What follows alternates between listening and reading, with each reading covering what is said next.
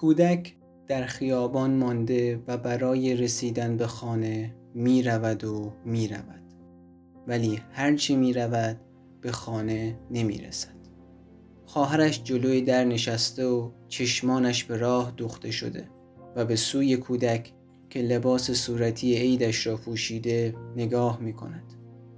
دستش را مثل سایبانی به روی پیشانیش گذاشته ولی کودک را نمی بیند. کودک قدمهایش را تندتر می کند. دلش می خواهد بدود ولی آسفالت خیابان هر قدم او را عقبتر می برد.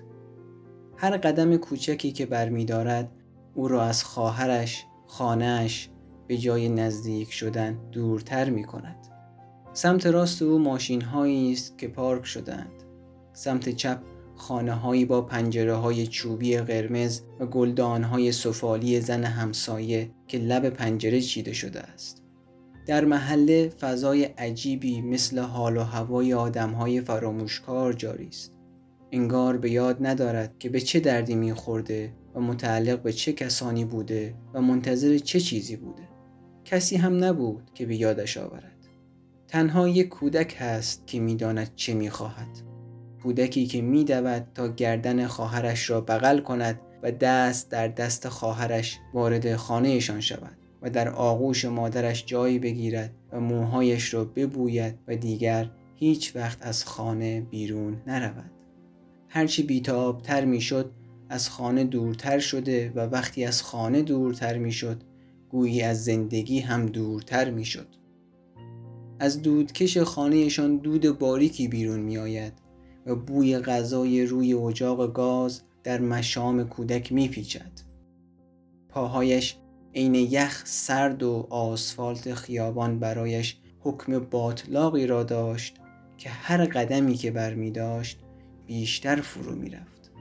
کودک دلش فریاد زدن می خواست به گونه‌ای که با تمام قوا داد زده و حق حق گریه را سر بدهد درست لحظه ای که دهانش را باز می کند برای فریاد زدن صدایی شبیه صدای رد و برق می شنود و ابرها پایین می آیند و خانه و مادر و خواهرش را ابرهای سیاه در بر می گیرد و هر لحظه ابرهای سیاه بیشتر و بیشتر می شود.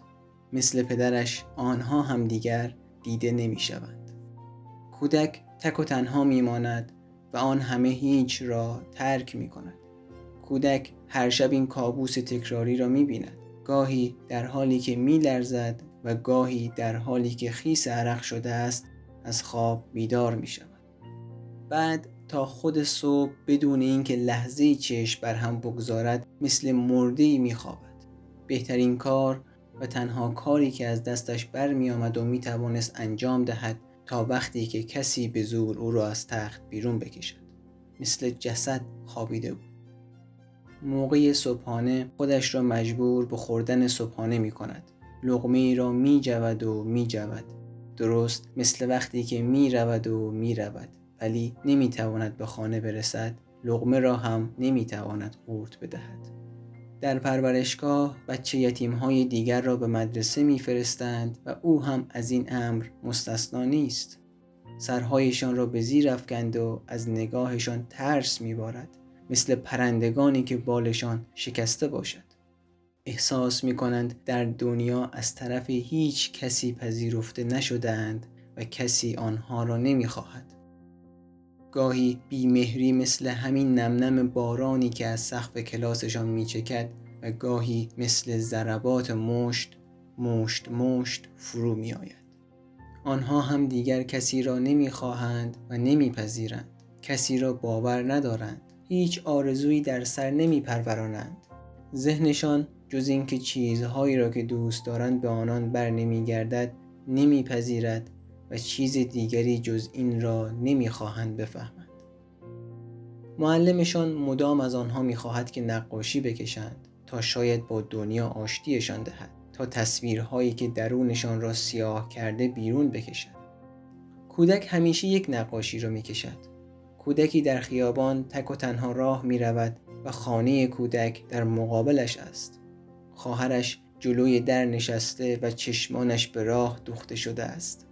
کودک لباس صورتی عیدش را پوشیده سمت راست او ماشین است که پارک شدند سمت چپ خانه هایی با پنجره های چوبی قرمز و گلدان های سفالی همسایه که لب پنجره چیده شده است از دودکش خانهشان دود باریکی بیرون می آید و بوی غذای روی اجاق گاز در مشام کودک می پیچد. یک روز معلم جدید از او می‌پرسد چرا مدام یه تصویر رو نقاشی می‌کنی؟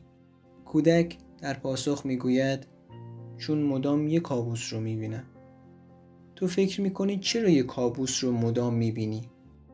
چون خیلی وقت این جامو به خونه برنگشتم در این موقع اتفاق عجیبی میافتد معلم کودک را در آغوش می‌گیرد و محکم به سینهش فشار می‌دهد بی هیچ کلمه ای به آغوش می فشارد.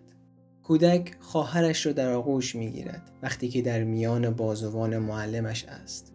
مادرش با مهربانی دست نوازشی به سرش می کشد و پدرش قلبش را می نوازد. معلم کودک را رها نمی کند بلکه بیشتر و بیشتر به خود می فشاردش. هر دویشان حق حق می کنند. گونه های کودک از اشک گرم گرم می شود. آسفالت خیابان دیگر کودک را به عقب نمی کشد و به جلو می راند. کودک در آغوش معلم به خانهشان نزدیک می شود. نزدیک و نزدیک و در آخر به در خانه می رسد. از پله ها بالا رفته و وارد خانه می شود. غذای روی اجاق گاز جلز و ولز گرم می شود و بوی آن تا مغز کودک نفوذ می کند. گویی که در خوابی عمیق فرو رفته باشد. معلم گونه های کودک را می بوسد و قلب پژمرده و کوچک کودک مثل جوانه شکفته می شود. صبح روز بعد کودک با شوق به نزد معلم می آید. معلم اولین بار است که می بیند چشمان کودک می درخشد. کودک نقاشی را که از هیجان چپه گرفته است به معلم نشان می دهد.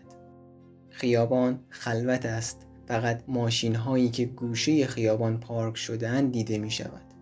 سمت چپ خانه های چوبی پر از گلدان های سفالی زن همسایه است و خانهشان درست در مقابل اوست.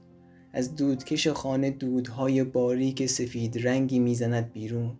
جلوی در یک آدم بزرگسال ایستاده موها و لباسهای شبیه موها و لباسهای معلم اوست.